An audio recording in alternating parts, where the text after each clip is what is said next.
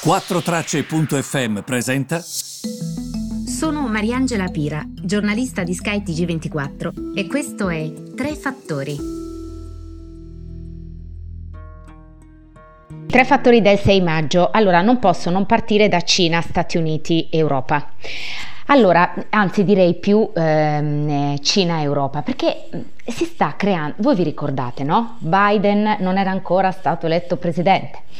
Si crea questo accordo tra Cina e Europa per accelerare, diciamo, sul fronte degli investimenti in comune. Un accordo quindi molto importante, che spinge veramente in là le relazioni, addirittura si punta a diminuire la mancanza di reciprocità, cercare di investire in settori che possano essere di interesse comune, insomma tante cose. Le cose oggi non stanno così, stanno in modo molto diverso. Quindi la situazione è un po' questa, nel senso che comunque c'è sempre questo tentativo di, come vi posso dire, devo cercare di spiegarlo bene. Io oggi ho parlato con l'amministratore delegato di ZTE Italia, Han Kun, tra l'altro molto cortese anche nel rispondere a domande che non sono proprio comode, perché gli ho chiesto di Draghi, del fatto che è molto atlantico, molto meno pro Cina evidentemente, no? Dell'amministrazione Biden, se lui pensa che ci sia una sorta di pregiudizio nei confronti della Cina qui in Europa. Quindi comunque lui è stato molto cortese a rispondere dicendo sostanzialmente che la situazione è una situazione per loro, Lui mi ha detto, perché gli ho detto ZTE, quando sente che c'è una Golden Power su Fastweb sulle acquisizioni dalla Cina, quando sente che c'è una Golden Power su Fastweb su forniture dalla Cina, è come dire, se c'è un'azienda, lui mi ha risposto, guardi che non è la Cina. È su aziende che sono controllate da stati extraeuropei e ha ragione, la Cina effettivamente non è mai nominata. La verità è che quando Draghi mette la Golden Power o quando l'Europa riflette su quale tipo di rapporto avere con la Cina in futuro, sta dicendo con le aziende extraeuropee in futuro, sta dicendo a moglie perché senta suocera, perché il riferimento che tutti facciamo è alla Cina e alla Russia, che dobbiamo pensare? È ovvio che pensiamo a quelle due, quindi non deve essere neanche facile per un'azienda cinese. Lui mi ha detto, noi vogliamo lavorare con trasparenza, vogliamo lavorare qui, abbiamo sempre dimostrato questo. Vai a capire se c'è davvero questo pregiudizio nei loro confronti che manca completamente negli Stati Uniti e che, come dire, l'amministrazione Biden sta risucchiando tutti verso sostanzialmente un rapporto anti-Cina, perché sta avvenendo comunque questo. Non discuto le intenzioni dell'Italia perché le devo ancora vedere nel loro concreto, però l'amministrazione Biden sta facendo questo, sta dicendo allontanatevi dal rapporto con la Cina e venite, rinnoviamo questo patto atlantico. È questo che sta accadendo, nei fatti, non a parole, ma nei fatti sta accadendo questo. Quindi questo è il primo tema. Il secondo, lo avrete sentito ormai, ieri le società produttrici di vaccini hanno perso, forse tranne Pfizer che è rimasta comunque sulla parità, è un gruppo molto più solido rispetto comunque alla media, questo va detto, ma Moderna ha perso, BioNTech ha perso, perché la proposta americana, anche da questo punto di vista, qual è?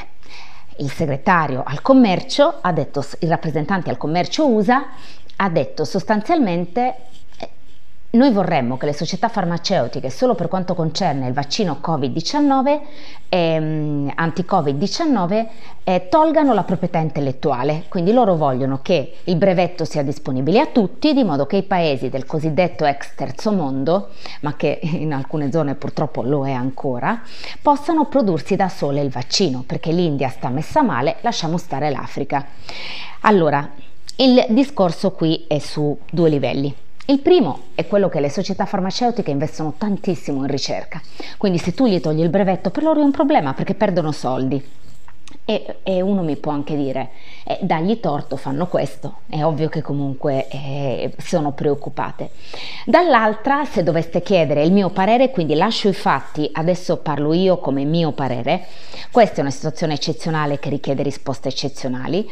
Quindi io forse eccezionalmente per questa situazione, non lo so, troverei forse un modo creativo, direi vi diamo un tot per i vostri futuri investimenti se renderete disponibile questo vaccino, oppure vi paghiamo di più le dosi, però per favore parte delle dosi datele voi in modo gratuito, visto che noi vi paghiamo di più le nostre, perché magari qualcosa all'India, all'Africa la vorremmo restituire o no.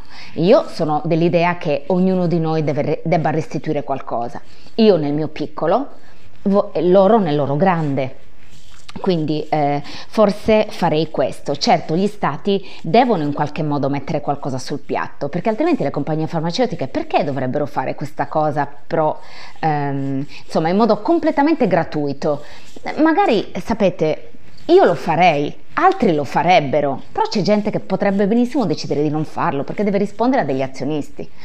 Quindi la situazione è un po' questa. Devo dire d'altro canto che è importante che se ne parli, a me stupisce che se ne parli, cioè stiamo già facendo dei passi avanti rispetto al normale, in cui si guarda solo alla pecunia e si guarda molto poco al sociale che ci circonda, quindi sono contenta che se ne parli.